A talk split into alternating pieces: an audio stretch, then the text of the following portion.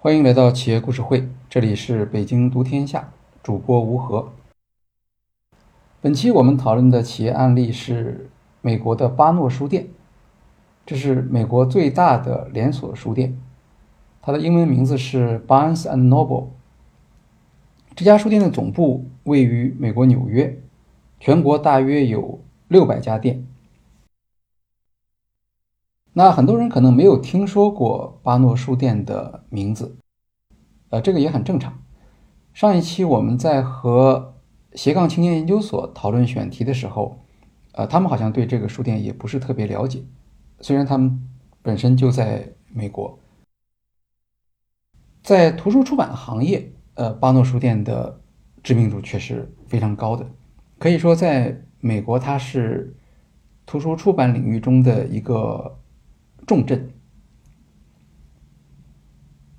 然后，巴诺书店之所以拥有那么高的地位，跟他从七十年代以来对于全球书店经营的，包括商业模式、包括运营理念，呃，这方面所做的重大的贡献是有关系的。呃，现在我们所看到的。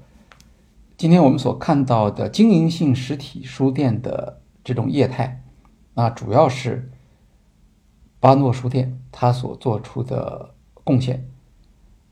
在九十年代开始，呃，它的商业模式和经营方法受到整个图书行业的重视。那个时候，全世界的呃做书店的人都到美国去去看纽约五大道的巴诺书店的旗舰店。学习他的一些做法。今天我们所熟悉的书店的这种形态，包括宽敞的空间、明亮的照明，呃，还有一些周边的产品啊，像书店里面的咖啡馆，这是一个标配啊，文创产品，甚至其他的一些生活方式产品，这些都是从巴诺书店开始发起的，或者经过他的手变成。书店的一种标准的经营形态，在两千年左右的时候，呃，我们国家开始在很多地方兴建大型的书店，呃，这些大型书店基本上都是以巴诺书店为模板，呃，当然这些书店现在大部分都已经不在了，但是我们可能还可以看到一些遗迹，比如说在一些城市里面，有的地方起名叫书城。有的地方起名叫图书大厦，大概类似的这样的，当年都是在巴诺书店的成功的影响下开设起来的。所以应该说，呃，巴诺书店它对于整个呃全世界的这个书店的经营是有一个重要的参考价值。当然，呃，现在情况就不一样了，因为所有的实体书店都不好过了。巴诺书店虽然有六百家店，但也只是勉强的经营。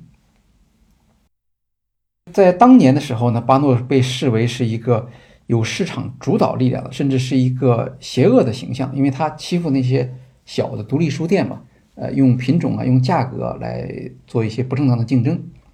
在一九九八年的时候，有一部电影叫做《电子情书》，主演是 Tom Hanks。和 Meg Ryan，Tom Hanks 在里面扮演一家大型连锁连锁书店的老板，到 Meg Ryan 所在的地方来开店。那 Meg Ryan 呢，他是本地的小书店的店主。两者竞争之后，很快这个 Meg Ryan 他们这家店就经营不下去了，退出市场。这是在现实世界中两个人的关系。那么在虚拟世界中呢？因为两个人互相不认识，他们通过电子邮件建立起这种联系啊，这是这部这部电影的一个基本的背景。那在这个里面，Tom Hanks 手中的这家大型的连锁书店影射的就是巴诺书店。那那个时候我们看到巴诺书店是欺负像 m c r a n 这样的小书店啊。那现在呢，有了亚马逊之后，巴诺书店本身。变成了一个弱势的，呃，这样的一个竞争者。所以到了二零一九年的时候，他其实经营已经很困难了。那么紧接着就到了二零二零年疫情到来之后，因为巴诺的书店它一般都开在城市里面嘛，城市里面执行这种隔离的政策是比较严格的，所以 lockdown 之后，呃，绝大多数巴诺的书店都不得不关门了。然后他也像别的公司一样，那么在关门之后就开始裁员。当然，也像别的企业一样，尽量的把一些订单转移到线上。可是，当时所有的零售都在把订单转移到线上，而在这个过程中间，谁会是最大份额的受益人呢？一般都是领导者，而亚马逊就是图书电商的领导者。呃，所以真正的线上的业务可能还是亚马逊的增长比巴诺要多一些。然后巴诺还有一些实体业务，像咖啡馆，那这个业务就没有办法增长到线上来，就是纯粹的一个损失了。所以二零二零年的时候，它的业绩下降的是比较厉害，大概应该有百分之二十左右的下滑。疫情缓解了之后，消费者就开始回到实体店面，啊，他们也去追求那种过去的感觉嘛，觉得，呃，经过一段时间的隔离之后，呃，大家的消费意愿其实反而增强了，这个对于巴诺是好消息。那么对于消费者来说呢，他们也看到了一些让他们高兴的现象。在疫情期间，巴诺书店是关了，也裁员了，但是他并没有去消极的去对待这个事情。他利用这个阶段呢，呃，对自己的店面进行了一部分的重整、重新布置，包括所有的店面都进行了内部的布局的摆放的这种。改造啊，还有一些灯光的调整。那么有些店呢，就干脆就进行了一些彻底的重装。所以在这个期间，你可以看到，它实际上并没有像一般的企业那样，就是单纯的去收缩业务啊，降低成本。它有降低成本的一面，但是它也有进取的一面，就是投资店面。那不管多少，至少让我这个店面跟以前不一样。这样，当消费者在隔离期结束之后，回到店面的时候，他们会看到一个，至少在他们眼中看到是一个新的一个巴诺书店。这种变化和其他的一些店面，那很多店面他们只能说是保持过去的样子，谈不到来做新的这种改进。这样巴诺就显得比较突出，特别在书店这个行业里，大部分的书店都是好不容易才活过来的。因此，当消费者看到巴诺书店这种变化的时候，他们就把这个书店的变化传播出来了，然后媒体也知道了，所以很多地方都对这个巴诺书店给给了一些赞扬和好评，啊，说你看我们恢复到正常生活了，那巴诺书店把我们的正常生活还做了一个提升。那对于巴诺书店来说呢，它的运气也很好，因为在疫情期间呢，呃，图书市场发生了一些变化，特别是。青少年开始成为图书消费的一支重要的增量的部分。巴诺的 CEO James Dunt，呃，他介绍说，他说现在每天下午三点半，学校放学铃声响起之后，很快书店里就会来一大波的顾客。那现在的巴诺书店在进门的桌子上，非常显眼的位置上，就会有一个专门的陈列，牌子上面写的叫 Book Talk。Book Talk 就是指。在 TikTok 上面流行的图书，那 TikTok 上面的标签叫做 Book Talk，这类图书呢特别受到青少年的喜爱，也成为巴诺书店在疫情之后销售增长的一个主要的来源。这样一来呢，二零二一年邦诺书店不仅比二零二零年实现了增长。而且还实现了高于疫情之前的销售业绩。二零二零二零二一年比二零一九年增长百分之六，这个水平可能比不上它的同行，因为整个图书行业在疫情期间都有一个非常大的增长。但是邦诺有一个特殊的情况，因为在二零一九年的时候，它有六百二十八家店，到二零二一年。它实际上只有六百零六六百零五家店面，这样的话，店面数量减少，而销售却能够出现一个比较高的增长。那客观上反映出巴诺书店在疫情期间它的应对的方案是非常有效的，充分的利用了图书市场的这样的一个增量。二零二二年年底的时候呢，巴诺又宣布了一个好消息，他说他在二零二三年打算新开三十家书店。那这样新开书店啊，而且一开三十家这样的消息，呃，是很长时间都没有了，因为从二零零九年开始。图书行业就受到亚马逊的这个主导力量的影响。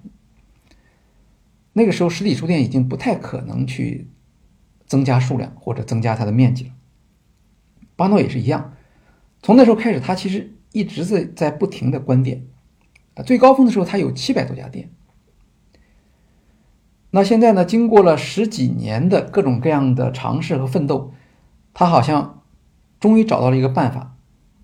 不再像过去一样继续关店了，反而开始恢复增长。可以想象，对于那些至今仍然坚持在实体书店这个行业里的这些人来说，这个是一条爆炸性的新闻。而且更有意思的是，在巴诺宣布的2023年的新店的选址中，有两家店就是亚马逊之前的地面店。亚马逊地面店退出了，关闭了，巴诺接手。巴诺在市场上采取了一种进取的姿态，这个在一定程度上象征着实体书店在对抗电商入侵的时候获得了一次小小的胜利。所以这条消息啊，巴诺发布这条消息之后，全国的书店都赞扬他。过去大家是把巴诺看成是恶棍。就像那个电子情书那个电影里面这样的，呃，但现在不同了，现在是所有的实体书店团结起来，敌人的敌人就是朋友。那他们觉得巴诺替他们出了气，而且更加重要的是，巴诺的恢复开店数量或者恢复店面增长，它说明很可能实体书店也有办法在亚马逊的挤压之下，不仅。能够生存下来，甚至还能够有所增长。当然，我们说巴诺的成功，它不是一个呃他自己创造的奇迹啊，它的背后还是美国整体图书市场的一个复苏。呃，这个大家的解释一般都是呃隔离或者居家办公，那么大家就不用通勤了，是吧？有更多的时间跟家里人在一起，也有更多的时间来看书。呃，当然就表现为图书市场的这个增长。但其实更主要的增长还是来自偶然的因素，其实是来自图书行业以外，就是社交媒体的变化。呀，TikTok 流行起来之后，那 TikTok 上面有各种各样的内容，其中有一部分内容是分享读书的经验，这就是我们前面说的 Book Talk。而 Book Talk 受到年轻人的欢迎，通过 Book Talk 的传播，使得更多的年轻人获得了。可以阅读和购买的图书的信息，啊，客观上使得美国的整个的图书市场出现了重新的一个增长。我们看二零二一年，说前八个月里面，美国整体图书销售增长了百分之二十。这个巴诺书店的 CEO James Stunt 他就说，他说自从亚马逊来了以后，我们啊，我们作为书店，我们从来没看到过两位数的增长。环境要素是一个有利的条件，但是能不能抓住这个条件，这个还要看书店自己的本事了。所以从巴诺书店这两年的经营业绩的提升来看，应该说环境变革和企业变革至少是实现了一致性。当然，对于熟悉巴诺书店历史的人来说，这个还是一个呃不是一个理所当然的结果，还是很让人感到意外的。因为在二零一零年左右的时候。啊，那个时候，亚马逊已经是取得了全面的图书销售的主导权了。呃，整个的实体书店行业可以说是，呃，溃不成军，陷入了一个总崩溃的这样的一个危险。它的一个表现就是在二零一一年，美国最大的连锁书店之一 Borders 这家书店有四百家连锁店，而它的连锁店和巴诺不一样，它的连锁店几乎都是超级书店。大书店倒闭了。本来它是巴诺书店最大的一个竞争对手嘛，那么它倒闭的话，对于巴诺书店应该是好事。可是巴诺书店并不这样看，啊，因为它不是被巴诺书店的竞争给打垮的，啊，虽然一般都认为 Borders 在经营业绩上比不上巴诺，但是他们两家还是比较接近的。Borders 是被亚马逊打打败的，接下来下一个是不是就该轮到巴诺了呢？这个就很难讲，因为当时确实有一系列的书店都倒闭了，然后巴诺自己。在那段时间里面的日子也会变得，虽然他没有倒闭吧，但是他的日子是可以说是变得越来越难过了。销售收入方面，从二零一二年的七十一亿美元下降到二零一八年的三十七亿美元，呃，很少有行业里面能够出现这样的一个戏剧性的变化。从二零一四年到二零一八年，巴诺频繁的变换高层，光是 CEO 就换了四个。这个肯定是企业经营遇到严重麻烦的这样的一种现象。那眼看着博达的遭遇就要落到自己的头上，巴诺觉得实际上是实在是无法坚持下去了。所以，二零一九年的时候，巴诺就把自己给卖掉了，卖给了一家叫做 Elliott 的私募基金公司。那就像以前我们看到的野蛮人的杠杆收购一样。啊，私有化之后啊，之前巴诺是一家上市公司，那收购了以后，它就会私有化。私有化以后，一般首先就是裁员、降低福利、呃，减少成本这样的一些做法。所以，当大家听到这个消息，就是巴诺被一家私募基金收购了以后，其实大家对巴诺的前景都不太看好的，呃，认为它的倒闭是不可避免的，很可能最后就只剩下一些资产，然后缩小规模。能够苟延残喘，这就算是最好的结果。正是因为在一九年的时候，大家对巴诺还有那样一个悲观的看法，那么到了二零二二年，巴诺非但没有倒闭，反而能够开出三十家门店，不少了，因为它一共就六百家门店，百分之五的增长。所以这样的一个变化，呃，的确令人印象深刻，而且赢得了从实体书店。到社会公众、到媒体的几乎一致的赞赏，啊，连巴诺自己大概都没想到。那后面我们还会继续讨论，呃，巴诺书店起死回生的一些具体细节。但是在这之前呢，我们要先讲一下图书零售的一些基本的特点。大家都是做零售的，但是图书的零售和其他的零售还是有一些区别啊。我们不讲很多，我们就讲两点。第一点，图书零售。和其他零售反差最大的一项是，图书的新产品的种类特别多。我们看，国内啊，二零二二年新书的出版量是十七万种，美国的新书出版量比这个数量还要大，啊，大概是二十万种这个水平。这是一年的新品的，每年的新书出版量通常是还是稍微要增长一点，就每年我们都会有。将近二十万个新的品种上市，可以想象一下，这些品种如果在书店里面陈列的话，其实大部分书店连一年的新书都放不下。那另一方面呢，是书店里面的品种本身就已经是比较多了，因为书是一个体积非常小的标准化产品，如果是竖起来放的话，那一排书架可以放很多书。一家书店里面能够放多少书呢？啊，我们可以看一个常见的书店，比如西西弗。西西弗的书店里，假如它的面积是五百平米，那么这样一家书店里面会放一万六千种图书。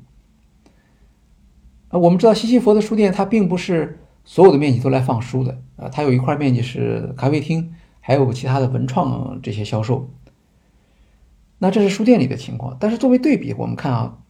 普通的超市是什么情况？Costco 超市里面的第一名，它的品种是四千个品种。Costco 算精品超市吧？那我们看一个大众超市，沃尔玛。一般沃尔玛超市的品种是一万六千种，但是他们这些店的面积，大家可以想象，那跟书店是不能比的。所以一方面每年有大量的书上市，另一方面书店本身的经营品种就已经是非常多了。这样的话就使得它的经营就变得比较复杂，因为品种多，它要影响很多要素，对吧？涉及到租金，你得有一个足够的面积，不然的话你放不了多少书，是吧？你你怎么样去去陈列它？有那么多新品种，选哪些书来陈列？陈列多长时间？啊，然后再有你的选品，是吧？代表你这个书店的形象。那一年十七万种书，新书能有多少种呢？你准备进多少种？然后进货、退货等等经营环节都因此而变得极度复杂。呃，这是图书零售的一个特点，就非常繁琐。那图书零售的第二个特点还还很有意思，就是你有这么多品种，听起来好像很很很繁荣的样子，但实际上整个图书市场的规模是。非常小，整体规模图书市场一共是一千亿，就是年度销售是一千亿。一千亿什么概念呢？我们所知道的，就国内的这些家电品牌，基本上现在都在达到了两千亿或者为两千亿而奋斗啊。这是一家企业。那么，中国五百强企业排行榜最后一名，大概的年收入是五百亿美元，也就是整个图书行业。其实就相当于两家五百强最后的，或者家电企业最好的家电企业的一半在这样的一个规模中间，有多少家企业在参与竞争呢？光是出版社就有五百多家，将近六百家出版社。那我们很少看到一个产品啊，比如说超市里面，你你有一个产品，如果挤进去六百个品牌，那可以想象它是一个什么情景啊？那图书行业这是一个现实，而且是个多年的现实。好，这是供应方面，出版社有六万，呃，有六百家。书店呢？据二零一九年，就是二零二零年发布的信息吧，是统计了全国二零一九年的书店，当时统计的数字是七万家。这个数字大概是比较准确的，因为所有的书店都有一个前提，就是你必须得去办。这个图书经营许可证啊，所以这个政府掌握的这个数据是比较准确的。你不办这个证，你是不能卖书的。六百家品牌，七万家书店还没完，是吧？这里面还有印刷厂，它在里面要分走一部分价值吧。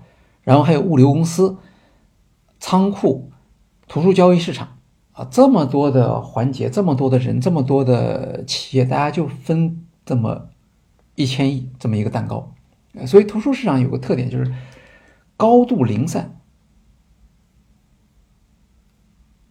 其实我们刚刚提到说六百家出版社啊，应该是还不止，因为很多出版社里面还有一些小的品牌，呃，有些品牌它就不属于出版社，比如新经典，对吧？它是做图书的出版的，但它不属于我们刚才说的这个六百家出版社里面，这进一步加剧了它的零散化。所以大量的市场参与者和每年数量巨大的新品种，它会导致一个什么情况呢？会导致图书市场的一些和其他市场不一样的地方。比如说，图书市场这是个品牌比较弱的，呃，这样的一个市场。很多人会很有经验，他经常买书的人，他说：“哎，我知道一些图书品牌，哎，我只买这几家出版社的书。”呃，可能在某些领域中间勉强可以做到，比如说你是做古籍的。啊，你工作中你需要购买古籍，那么可能中国书店，呃，是你的一个主要的顾客。当然，全国还有很多，像巴蜀书局，呃，岳麓书局，就是吧，还还中原书局，还还还有很多，山东的也有，不是说只有一家的。同样，大多数人在购买图书的时候，他可能听说过一些著名的品牌，但是他不会去根据品牌来选书。这个我们只要到自己的书架上去看一看就知道了。你会发现，你的书架上可能会有一些你熟悉的、叫得出名字的出版社，但是一定会有一些你没怎么听说过的，或者不熟悉的出版社。啊，这就是所谓的出版品牌比较弱。它不像别的消费品，你可以完全可以，比如你喜欢苹果的这个呃电子设备，那完全可以所有电子设备你都买苹果一家的。书店是图书是做不到的。这是出版社，那么书店其实也是一样。书店是以本地品牌为主，啊，西西弗已经有三百家店，这是国内可能是规模最大的一个连锁书店。但大多数书店它是本地的，呃，或者本地有几家。难以扩张的。另外，出版行业这么多的人抢这点营业额，那可以想象它的盈利能力其实是比较低的啊。这就是，呃，波特的武力分析里面讲的就很好嘛，对吧？零散的、品种多的、总规模小的一个产业，它的盈利能力肯定比较弱，所以出版行业的员工的收入呢就比较低。呃，这个不是中国特有的现象，这个是全世界的。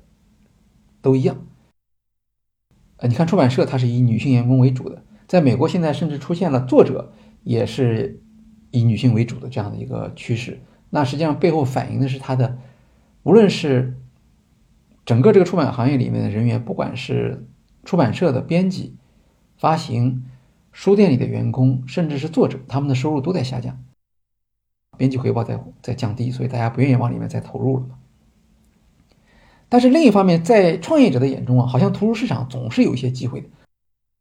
很多的创业潮流都是从图书市场开始的，呃，可能觉得这个这里面的这些企业竞争力比较弱吧，大家一进去都都能够取得一个优势。当然也有一些客观的理由，比如说图书是标准化的产品，是吧？图书的价格是透明的，另外图书的消费呢，呃，也比较活跃。虽然图书。我们都说图书不属于刚需的产品啊，但是你完全不购买图书呢，也不太可能。嗯，就算你平时没有读书的习惯，你还是需要买书的。另外，的确有很大一部分顾客是保持着定期买书的习惯啊，不论在生活中啊，或者是在什么市场中，你都会看到有很多人，他们是自我的形象，他是一个读书人。另外，图书还有一个公共性。比如说思想界或者教育界啊，一些新的概念呢，新的潮流出来了，通常它都会带动图书销售。呃，当然更不用说是娱乐行业了，不管是新的电影、电视剧啊，还是呃这些明星的自传等等，这这都是图书销售的一个动力，是吧？从外行的眼中看来，对于像图书这样的一个高度零散的产业进行整合。来提高效率，其实是可以，呃，获得比较大的一个市场份额，并且获得一个比较高的利润，呃，这个逻辑在战略观点上是说得通的。也就是说，把一个零散的行业，把它变成一个整合度高的行业，那么通过提高效率来降低成本，提高利润。所以，的确有很多人在这个方面做了一些呃尝试，或者不断的去做努力啊。我们看到，在国内。你看，像西西弗啊，像延吉佑啊，这个不停的开店，呃，他们其实都是背后都是这样的一个思路。当然，最成功的是亚马逊，是吧？以至于刚开始有互联网的时候，几乎每一个创业公司他们都在做图书。一方面是大家都想学习亚马逊，呃，另一方面呢，确实也是图书是一个比较适合的产品，起码它放了不会坏，这这这也是一个好的地方。但是。呃，对于图书行业进行整合，特别是对书店进行整合，并不是从亚马逊开始的。呃，其他的企业也做了，比如在美国，像我们提到的巴诺 （Borders），他们都是做书店整合的这个先锋，比亚马逊要早得多。而且他们做的也是有成果的。其中一个表现就是大量的小书店退出市场嘛，那就说明你这个行业整合是起了作用的。呃，你你你发挥了你的效率，你的成本更低啊，你的周转率更高，你的库存管理水平更高，所以小书店没法竞竞争。另一方面呢，虽然有亚马逊这样的一个巨大的、看上去不可阻挡的这样的一个力量，但是呢，也并没有把所有的书店全部都从实体书店这个市场上把它赶出去。呃，相反呢，在美国，呃，在疫情之之前，其实就已经出现了实体书实体书店复苏的这样一个现象，啊，这个我们后面还会谈，甚至有这方面的研究，包括哈佛商学院的报告。早期的以 Borders 以巴诺为代表的这种行业整合，再加上后来的亚马逊带来的技术冲击，这些实体书店他们面临过。什么样的选择？他们怎么样来提高生存机会？怎么样来利用市场环境的变化、生存，甚至壮大。这个是我们在案例后面的部分所要讨论的一个主题。接下来呢，我们会谈一谈巴诺书店当初在市场整合方面所做的一些工作，这里面涉及到整个呃书店经营的一些从零散走向整合的基本逻辑。那我们说书店在生活中，它其实是一个比较特殊的服务机构。一般说来，我们去书店的频率不会太高，就算你是一个特别喜欢读书的人，你也不可能天天去书店。不过反过来说呢？书店好像也是一个生活中一个必要的东西。一般说来，我们会希望在我们居住地附近会有一家书店，最好是一家比较大家觉得比较好的书店，就像电影院一样。呃，特别是那些有孩子的家庭，他们可能更加重视这一点。哎，他们父母一般都会希望孩子去多去书店啊，多读书啊，但是他自己却不一定这样做。这个全世界都是一样的。那和其他的零售形态一样，书店本身它也有不同的形态啊。当然这个不是很重要，但是我们也可以先提一提。我们就以北京市的一条马路城府路作为一个例子。这个城府路呢，它的西端呢是北大的东门，从北大东门再向东走，走到清华南门，就是靠近五道口地铁站的这个地方。呃，这段路程上大概也就是两公里的样子，可能还不到两公里。这里面就分布的不同的书店。比如说，我们看，首先是有 Page One 啊，一家比较大的书店，好几层，这是一个大众书店，什么样的人都可以去，都能够找到你想看的书。那在 Page One 附近呢，有一个清华大学的艺术博物馆，里面有一家艺术商店，它那里面也卖书，它也属于那七万家书店之一，拿了执照的。啊，那这样的书店呢，我们就称它为专业书店，不是所有人都会去的。从这个向西，在蓝旗营那个地方就有一家有名的书店，叫做万盛书园，这是呃全中国排名靠前的人文社科书店，也称为学术书店。这是一个成年人的书店，没有什么儿童读物的。那么基本上大家作为读书人的话，如果到北京，大家都会觉得呃希望有机会去一下万盛书园。万盛书园的边上。有一家小书店叫雨峰书馆，这个雨峰书馆呢是女性主题书店，呃，在北京至少应该有两家店，它在它在崇文门那边应该还有一家，呃，这是一个特定的一个一个书店，是女性主题的书店，举办的活动也往往是这个类型的。在万盛书园和雨峰书馆的对面呢，有一家很有名的书店叫豆瓣书店。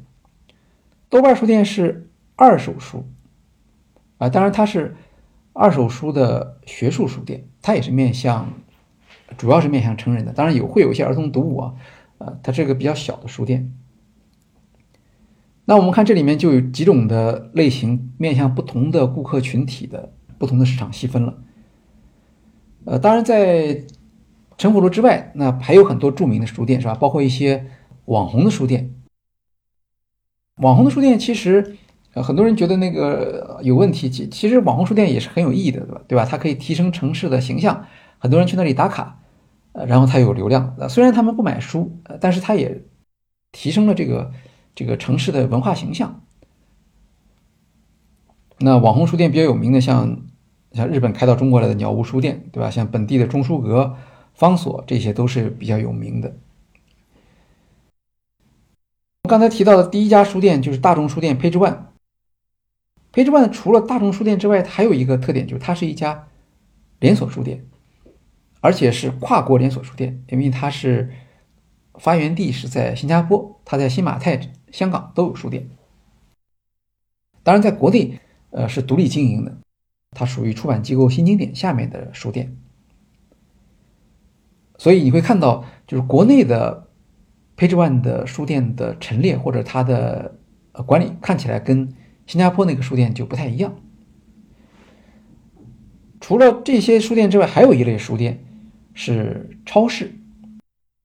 在美国，像 Costco、像沃尔玛，它都是比较重要的图书销售渠道，特别是畅销书。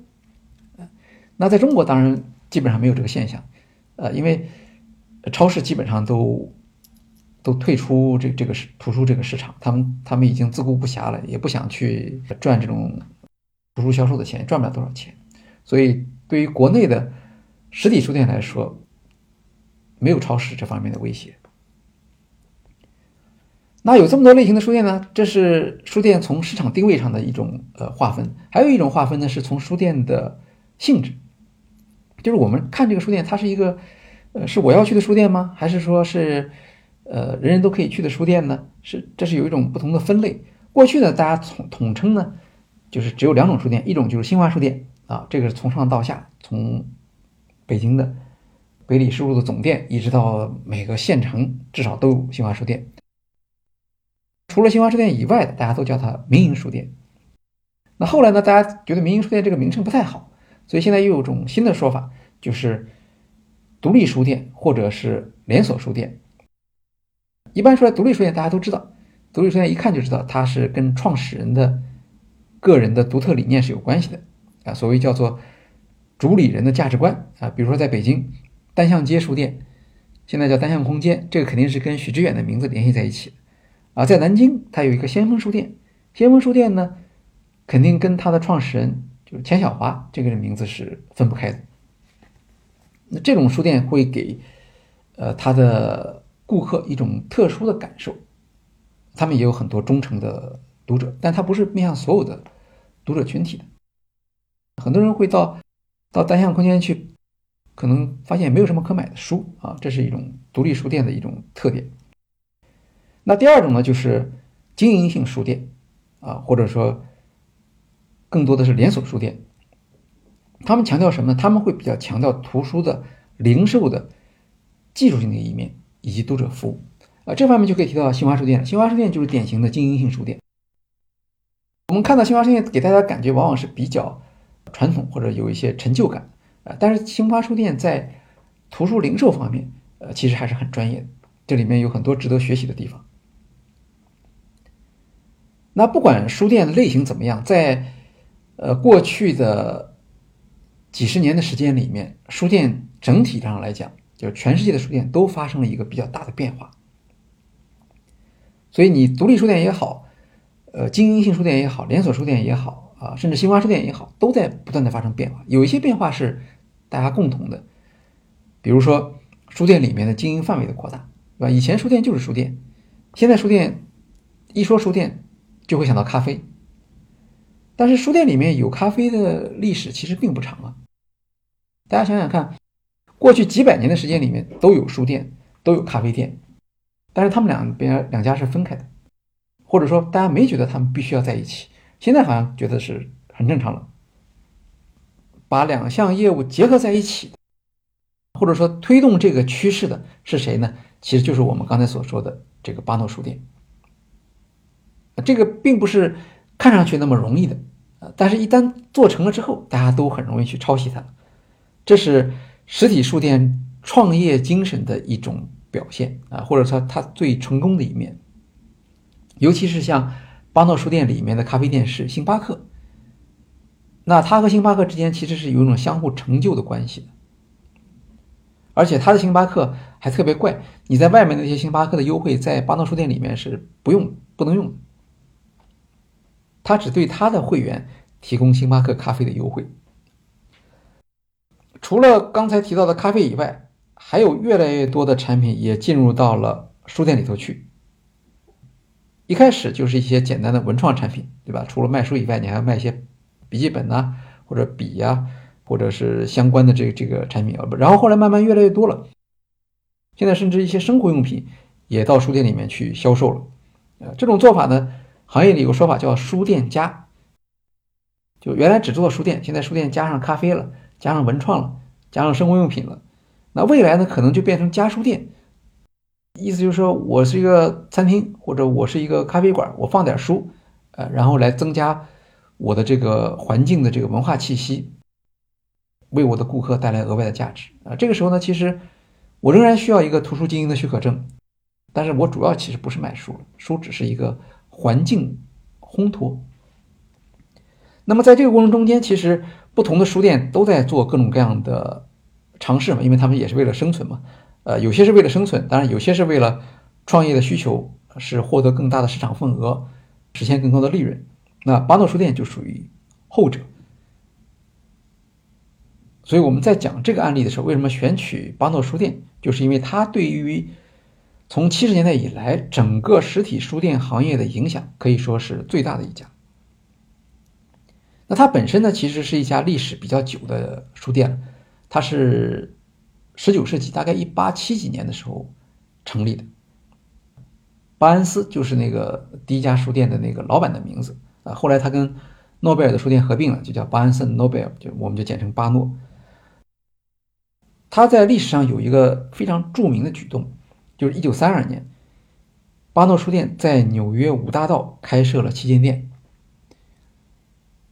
纽约五大道不不知道是一个什么样的街道，但是很多的这个高端的产品的名字是跟它联系在一起的。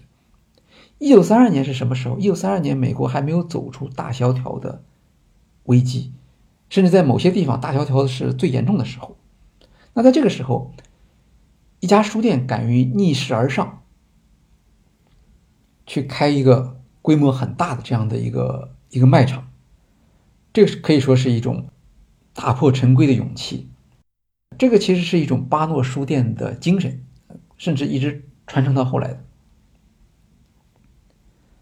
五十年之后，巴诺书店又通过商业模式的创新，来。对整个行业进行整合，这个其实在一定意义上来讲，就继承了1932年巴诺书店的那种创业的精神。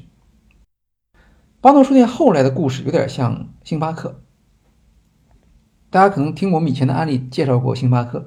星巴克它，呃，在舒尔茨买下来之前，其实是一个很小的一个批发咖啡豆的这么一个经营机构，但是它有很好的名誉。然后它的经营主体呢，就是当初星巴克的那个创业者三个人里面，他们都是文艺青年。呃，你从有一个是历史老师，有一个是英语老师，大概是这样这样的一个背景。你从他的名字就可以看得出来。Starbucks，他为什么会用这个名字呢？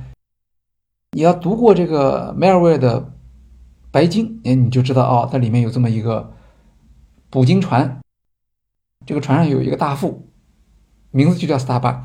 啊，然后他特别喜欢喝咖啡，绕了这么一大圈给自己的咖啡店起这个名字，你可以想象，这些人肯定是一些比较有文艺情怀的这个人。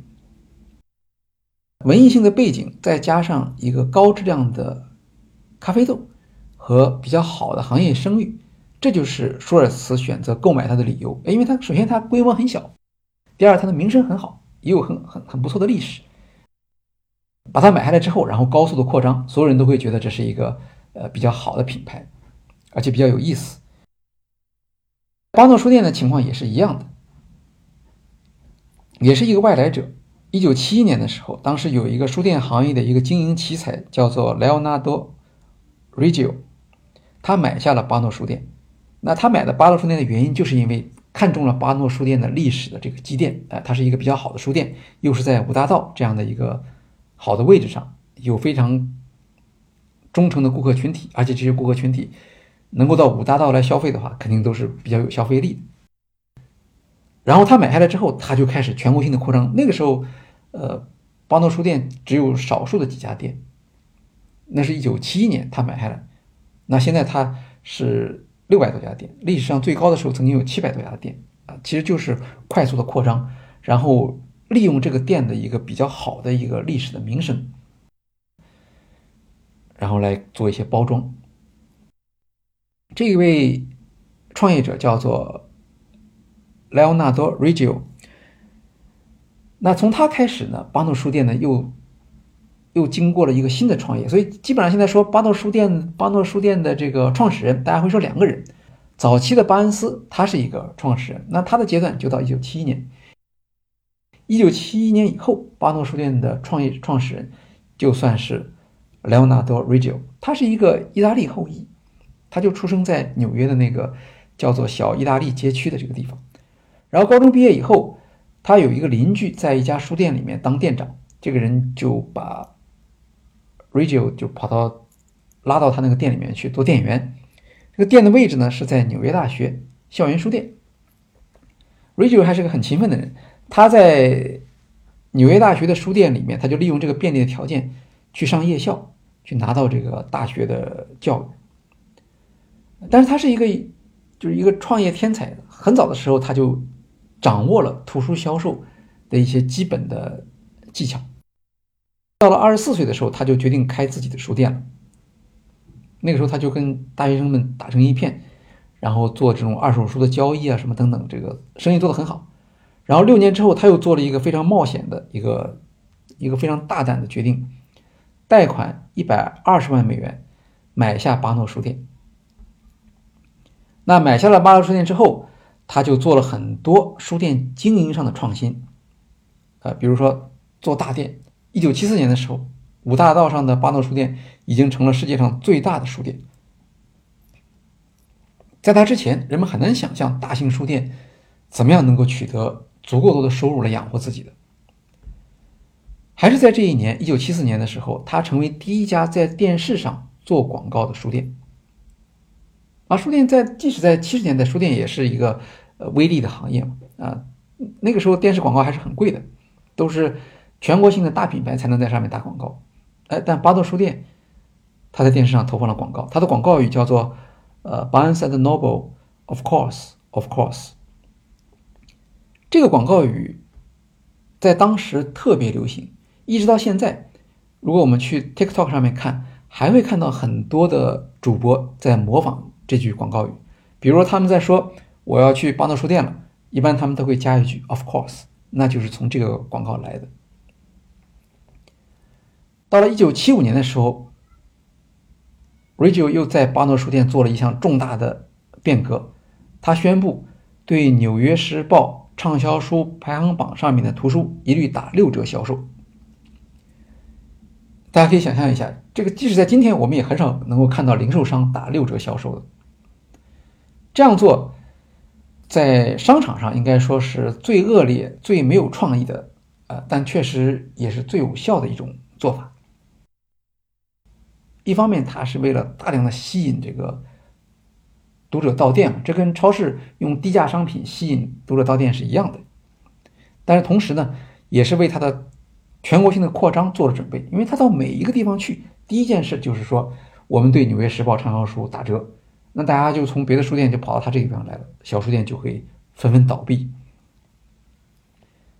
的确效果很好，五年以后，就他收购了这个巴诺书店，五年以后。销售收入就从每年的一百万美元增加到一千万美元。然后八十年代，因为受到过去的成功的鼓舞嘛，呃，Regio 就又做了一个大胆的决策，买下了一个连锁书店品牌，叫做 B Dalton。这个 Dalton 书店，它是一个专门在购物中心里面开店这样的一个图书品牌，它就有点像今天的西西弗啊，专门在这个商场里面开店。那那个时候正是美国购物中心最动力最强的时候吧。那个时候，Dalton 有七百九十八家书店，都不是独立书店，都是在依托于某一个商场。呃，那个时候他们的购物中心是顶峰了。后来其实到了九十年代以后，开始购物中心就开始走下坡路。这个我们在 Checkfield A 那个案例中间提到过。经过了这几次连续的大幅度的呃大幅度的这种增长之后，巴诺书店就具备了上市的条件，因为它已经从一个纽约的一个地方性的书店，变成了一个真正的有全国性影响力的书店了。所以，一九九三年，巴诺书店上市。然后九十年代开始，它又开始了新一轮的变革，超级书店，就是今天我们所见到的这些大型书店，或者我们所看到的那些书城。和图书大厦的遗址，这个都是九十年代从巴诺书店开始发起的，然后扩散到全世界，然后又随着亚马逊这个兴起，大家又都收缩回来了。大书店现在已经相对来说比较少了啊。现在我们最近一两年看到的一些特别大型的书店，往往是呃政府补贴的结果，就它不是一个呃真实的市场的一个反应了。那九十年代的时候，实际上是巴诺书店呃经营业绩的一个高峰啊。一方面，它的经营确实很成功，开大的书店，然后提供很大的折扣吸引消费者。然后除了书之外，还有咖啡店、儿童乐园，有音乐和 CD 的销售、玩具的销售，各种各样的业务板块不断的增加，补充图书这个利润比较低的这个这个缺陷吧。所以今天大家一般都承认，就是 Radio 它是最早的一批将书店、将传统书店进行改造，从一个拥挤狭窄的精英消费场所转变为。大众休闲空间的企业家。今天我们所熟悉的书店业态或者书店家这种业态，啊，应该主要是归功于 Regio 这个人。那么和传统书店相比，它的区别是非常明显。无论是它的空间感、它的照明，啊，它利用咖啡厅来延长顾客的消费时间，啊，然后它还增加了很多过去没有的服务，比如在那个时候，他就给书店里面。安装的自助电话，设置专门的洗手间，总之，所有的一切的目的都是为了吸引顾客到店，并且在这个里面去停留。呃，整个九十年代可以说是巴诺书店不断的创新，不断的增加市场份额，就是凯歌行进这样的一个过程。到了一九九九年的时候，你看那个时候巴诺书店这个大书店已经有五百二十家，再加上。Delton 的四百六十五家店，它占据了全国书店市场的四分之一的份额，百分之二十五就已经接近垄断这样的一个比例了。据说当时美国在店面销售的图书中间，每八本就有一本是他销售出去的。那他的创新表现在什么地方？就是过去连锁书店并不是他发明的。Dalton 这它就是一个比较早的连锁书店嘛，但是连锁书店所代表的公司化销售方法这方面呢，巴诺是在经营水平上领先于所有的竞争对手。他首先利用书店的规模来打价格战，然后用畅销书的大幅度的折扣来吸引顾客进店。那这种这样做了以后，当然他就会把本地的书店给击垮。如果你几百家的书店这样上来了，在本地击垮了更多的书店，那一定会引发社会上的一个反弹。呃，这个也确实是当时他遇到的一个情况。据美国书商协会统计，他的会员在一九九四年的时候还有五千五百家，到了一九九九年的时候，就只剩下三千四百家了。其实，一九九九年的那个电影，一九九八年那部电影《电子情书》，它实际上为什么会有这么一个背景呢？就是因为当时整个社会公众都在关注这个问题。啊，一方面大家喜欢，呃，巴诺书店啊这样的一个像百货商场一样的购物体验，但另一方面大家又担心这些小书店都垮了以后会不会有什么问题？所以，一九九九年的时候，美国书商协会就开始起诉巴诺书店。啊就是你你你涉嫌你你有垄断的行为了啊！你你你你你这样的一个经营方式，对于整个图书市场带来了一个不公平的竞争。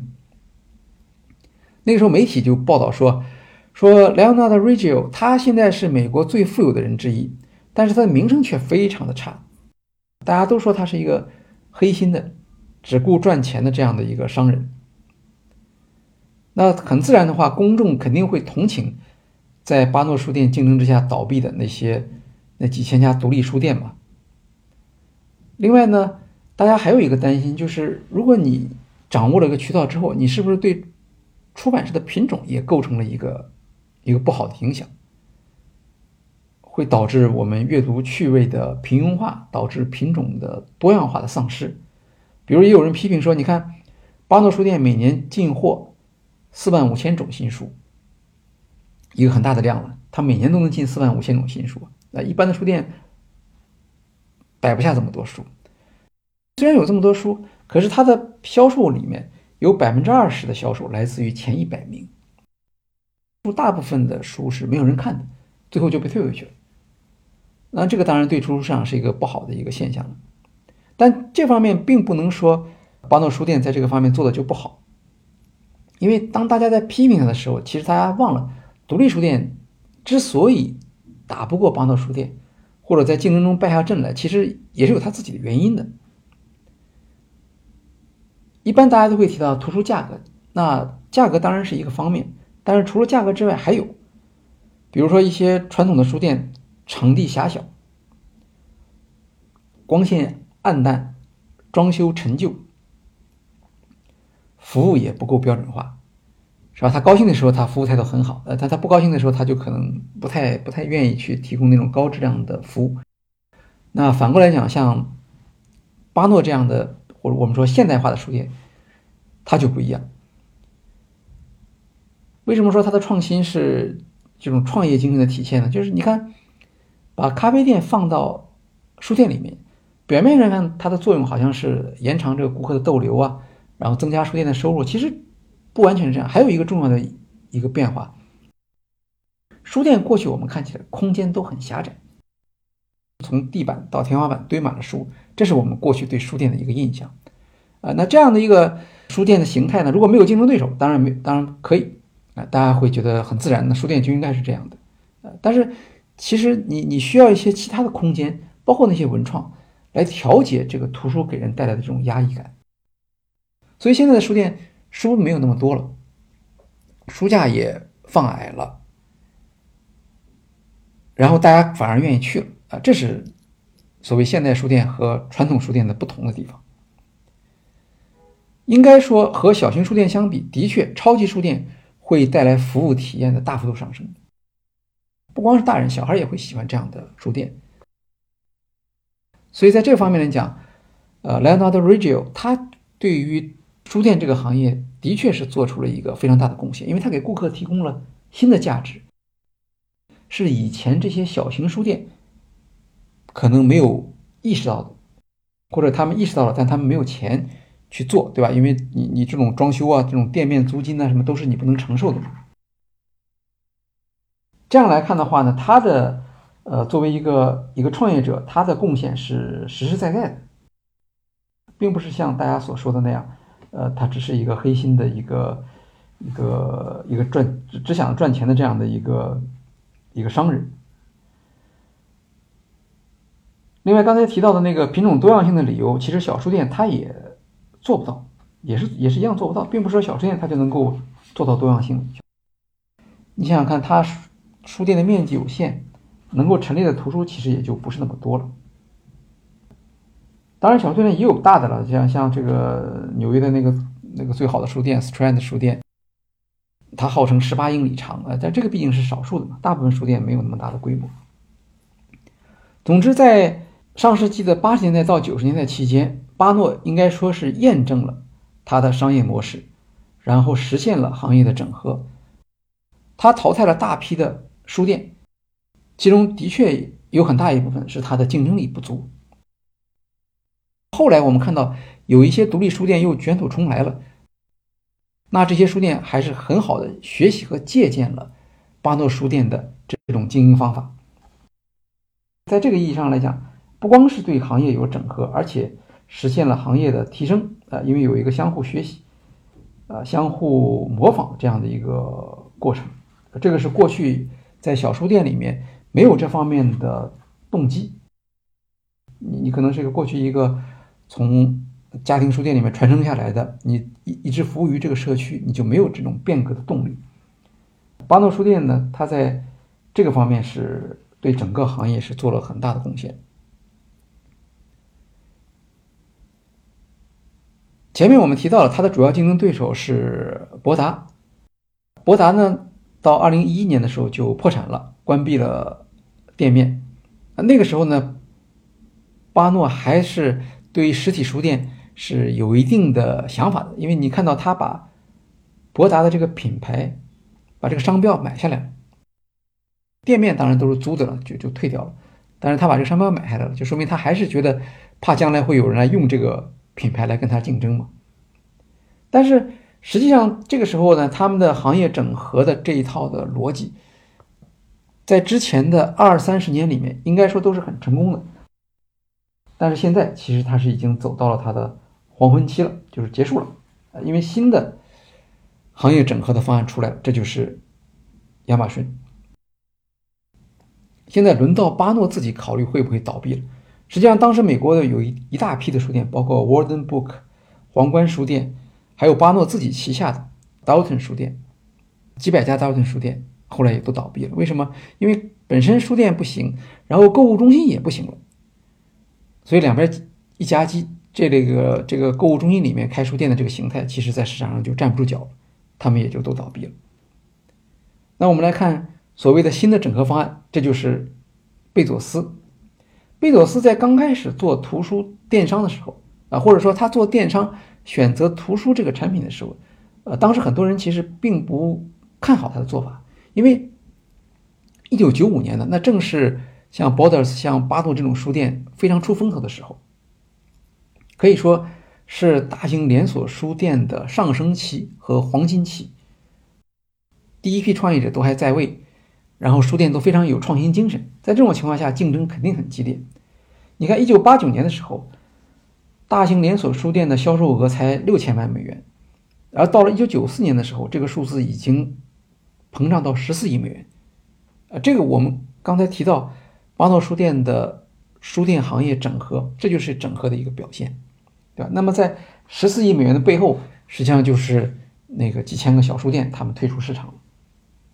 而且呢，巴诺的商业模式看起来也没有什么漏洞，是吧？他用规模和价格作为基础，提升服务，让顾客到店，然后用低价格呢来刺激购买，然后再用自己的规模来逼迫出版商降价，形成一个循环。这个商业模式看起来好像没有什么可以利用的机会，所以很多人是不赞成贝诺斯或者不看好贝诺斯的，呃，不看好贝佐斯的。但是贝佐贝佐斯呢，他也做了一些功课，他找到了巴诺书店的或者像巴诺书店一样的这种大型连锁书店的弱点，就是他们能够作为行业整合者最根本的一条还是价格。那么电商同样可以用价格来开道，只不过我们可以用一个不同于连锁书店的方式来实现低价格。那亚马逊的。实现低价格的方式是什么？就是供应链的管理效率。啊，我们说低成本竞争，它背后实际上是以你的企业能力为基础的。亚马逊的供应链管理，呃，不用说巴诺这种书店了，连沃尔玛这样的供应链的大师都都比不过。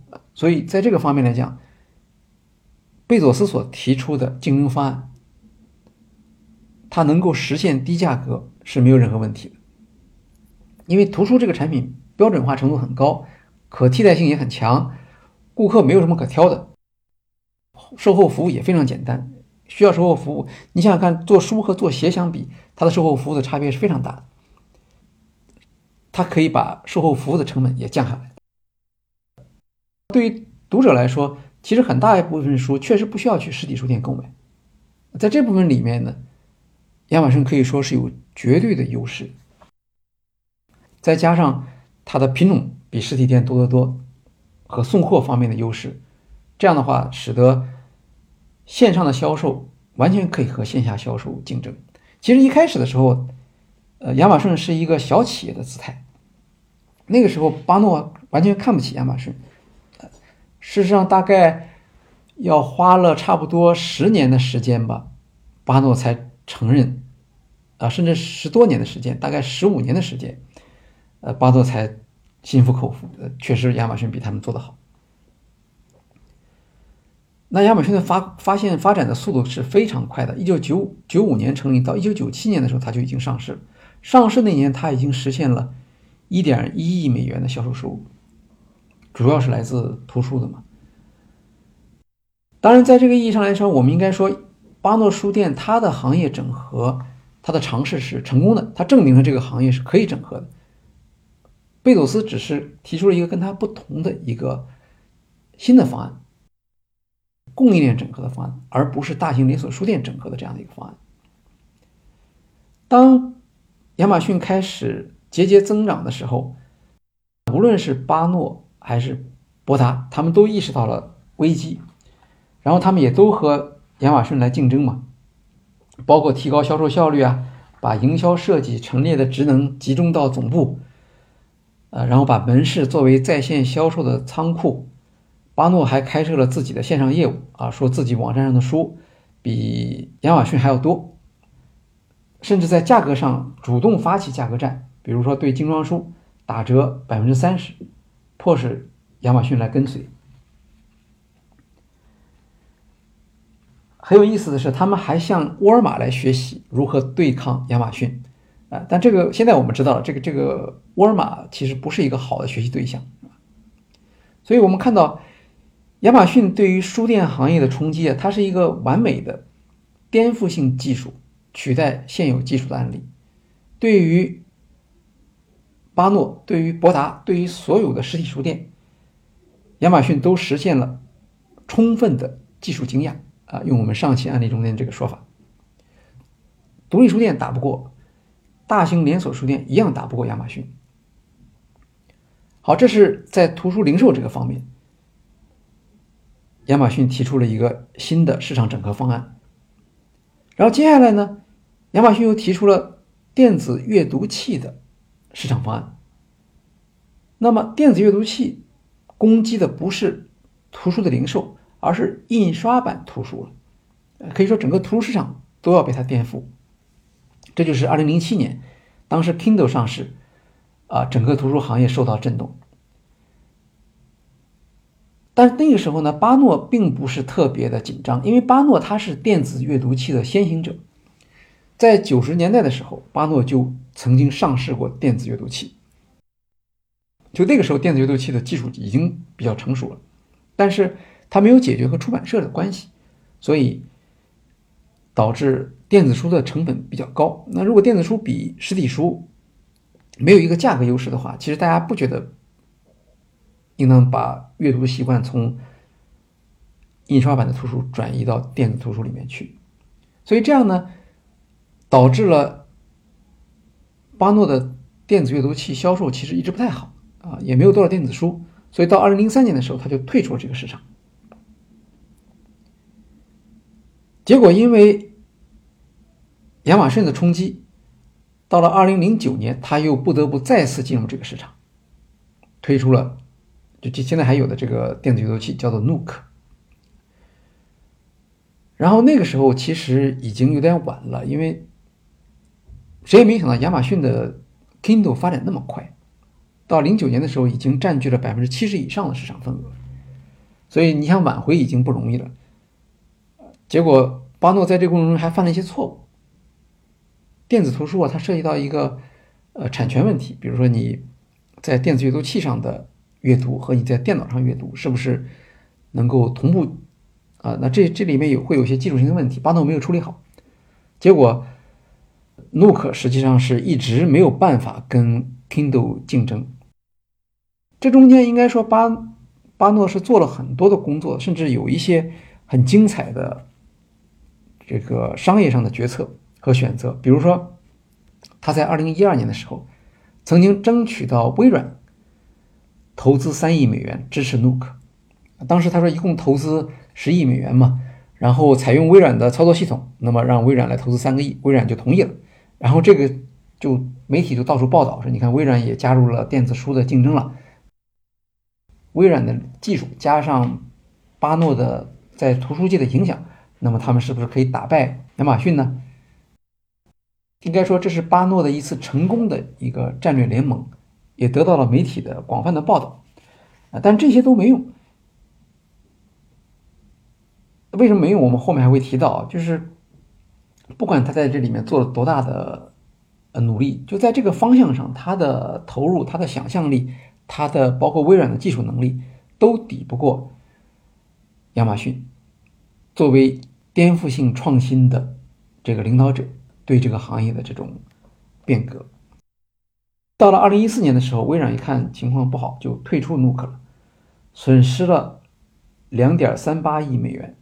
整个 Nook 这个项目，就电子阅读器的项目，亏损了超过十亿美元。啊，其实我们也很难想象，就这样一个电子阅读器，怎么能够达到十亿美元的亏损？其中很大一部分亏损是跟促销有关系，就是你为了让读者把他的阅读习惯从印刷版迁移到电子版，你可能就需要做很多补贴，因为出版商。不一定愿意配合嘛，或者出版商让利很少，那你就得多让利。对于像微软这样的企业来说，可能亏损十个亿还是可以承受的。但是书店不一样，书店的话本来利润就很低，所以亏损十个亿，那真的是让巴诺元气大伤。我们看起来好像巴诺是真的是比较倒霉啊，他毁掉自己的名声，好不容易取到了，呃，好不容易取得了书店里面的霸主地位，结果呢，核心业务图书零售被亚马逊给打垮了。那这个还不算。连印刷版的书籍也要被电子图书给颠覆，啊，可以说是比较比较倒霉的啊。整个从从两千年开始吧，呃，应该说巴诺就被迫的承受一次又一次的技术惊讶，啊，一次又一次的落入颠覆性技术变革的陷阱。那么。按照克里斯滕森教授的颠覆性创新的理论，其实巴诺的遭遇和他的反应是原有企业在面对颠覆性技术冲新时，呃，在面对颠覆性技术冲击时的典型的遭遇。因为这些企业他们本来是市场的领导者，他们有足够的资金和技术资源，所以他们往往自己。就是颠覆性技术的领先开发者和应用者。诺基亚它是智能手机的先驱，柯达它开发了世界上第一台数码相机。那么为什么他们没有能够受益于自己的这种领先性呢？主要是他们过于执迷于顾客导向，因为他们向顾客寻求意见，但是顾客呢？通常是比较保守的，他们对新技术的反应一般都是负面的。结果经过市场调研，经过市场测试，甚至上市一些产品，然后他们看到顾客的反应比较冷淡，那显然这项新技术就是没有前景。当苹果上市以后，诺基亚那个时候公开站出来讽刺苹果，他认为那个那条路是走不通的。他为什么？呃，就是你，你竞争对手出个新产品，你保持沉默就行了。你为什么还要出来去做一些批评性的这种表态呢？你你不担心万一情况变化之后自己陷入尴尬吗？他不担心，因为诺基亚在之前做了多次的智能手机的尝试啊，他甚至建立一个操作系统的平台嘛。那尝试了各种各样的创新的方案。使用的场景啊，销售的模式等等，这都用过了，最后他们怎么做也做不起来，所以诺基亚后来才放弃。这样的话，他就觉得我是经过了市场的调查，我是有把握说智能手机是做不成的。那巴诺其实也是一样，巴诺在九十年代末开发出电子阅读器之后，他并没有就此止步，他把这个产品真正的上市了，而且还坚持了好几年，动员了一些出版社跟他合作。最后实在是没有能够打开市场，而且原有的顾客基础还越来越少了，所以他才放弃。这样的话，使得当他看到亚马逊推出 Kindle 之后，他会认为我们已经做过努力了，我们已经多方验证了这个概念是不成立的，所以他并没有马上去跟随他。很多人会批评说：“你看。”说巴诺，你本来就不是一个技术上的领先的一个企业，人家亚马逊做出来了，你应该马上去跟进呢？为什么要等两年之后才推出一个竞争性的产品？既然你本来已经有这方面的技术储备，实际上这个在巴诺内部是有争议的。当初做过这个东西的人，他们可能斩钉截铁的说这条路是走不通的。我们在上一期案例中讲的是 DAPA 啊，讲的是 DAPA 的。组织设计，特别是里面的项目经理的任期制，啊，其中有个特殊的现象，就是 DARPA 的项目经理一般的任期不能超过五年，第一期合同只有两年，这个就是 DARPA 项目经理高速流转的这样一个特殊的现象。那大家可能还记得，我们谈到为什么他们采用这样的一种项目经理的短期任期制。达法认为，五年以后，技术和顾客的态度就会发生很大的改变。但是如果五年前我们尝试过失败了，如果这个项目经理不换，他在他的记忆中间还保留着这种失败的印象，那么他对新技术的进步就不够敏感，他觉得还不够安全，不敢去做尝试。相反，如果你把他换掉，换来一个新的项目经理，他过去没有失败的经历，他就愿意用这种新的技术来进行冒险，包括实验室里面还没有成熟的这种技术。那么，为什么是五年这个期限呢？显然就是他认为五年就足够我们对过去那种高风险的技术啊，我们所放弃的或者我们失败的高风险的技术做一次重新的评估了，啊，很可能现在就可以做了。这是像 DAPA 这样的组织机构，他为了应对我们前面所说的克里斯顿教授的颠覆性创新。这种技术的影响，他们做的一种用组织设计来匹配技术变革的趋势或者技术变革的节奏，这样的一个呃一个非常深思熟虑的考虑吧。这个不是所有人都能够做到的。好，到了二零一零年之后，就跟博达一样，巴诺去也是每况愈下。到了二零一四年的时候，巴诺不得不关闭五大道店面啊。这个一九三二年的时候，代表着巴诺的。勇敢的创业精神的这样的一个象征也没有了。他经过跟亚马逊的面对面的竞争，他发现在线上业务上面看来是打不过亚马逊了。电子阅读器方面恐怕也 Nook 是追不上 Kindle，那怎么办呢？就出现了一种新的声音，说：“哎，我们应该回到我们的主业呀，我们应该回到我们的核心竞争力。”我们不要忘了，巴诺我们是做实体书店的出身的，我们做实体书店应该是最擅长的。所以，我们为什么要在线上和电子阅读器上跟亚马逊竞争呢？我们应当想出自己的这个独特性。在那之后，巴诺果然开始把重点回归到实体店了。他们就开始做一些新的实体店的创意，包括增加。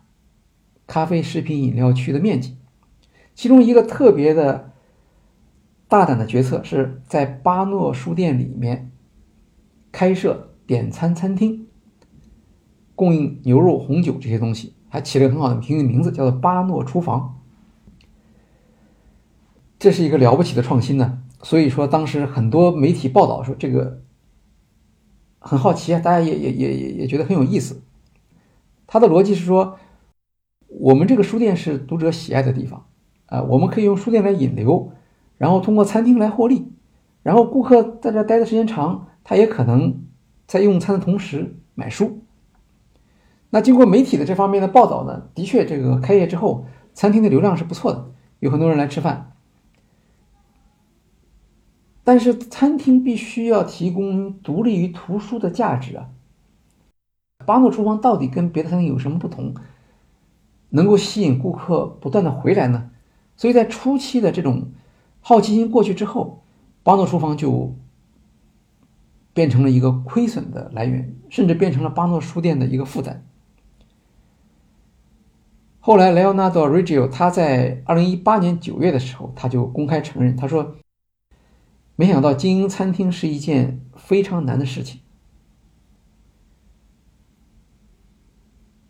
当然，现在回过头来看，我们很容易知道这是一个异想天开的拯救方案，是吧？你你主业你图书都做不好，为什么你觉得餐厅你就能够做好呢？所以后来 Rachel 他也说，他说决定在巴诺书店里面开设餐厅啊，是和在 Nook 上投资十亿美元同等级别的这样的重大的错误。好了，我们看从二零。一四年到二零一八年，那么巴诺书店虽然承认在电商业务方面和电子阅读器方面打不过亚马逊，但是他又回到自己的店面去折腾了一通，结果呢也不那么好。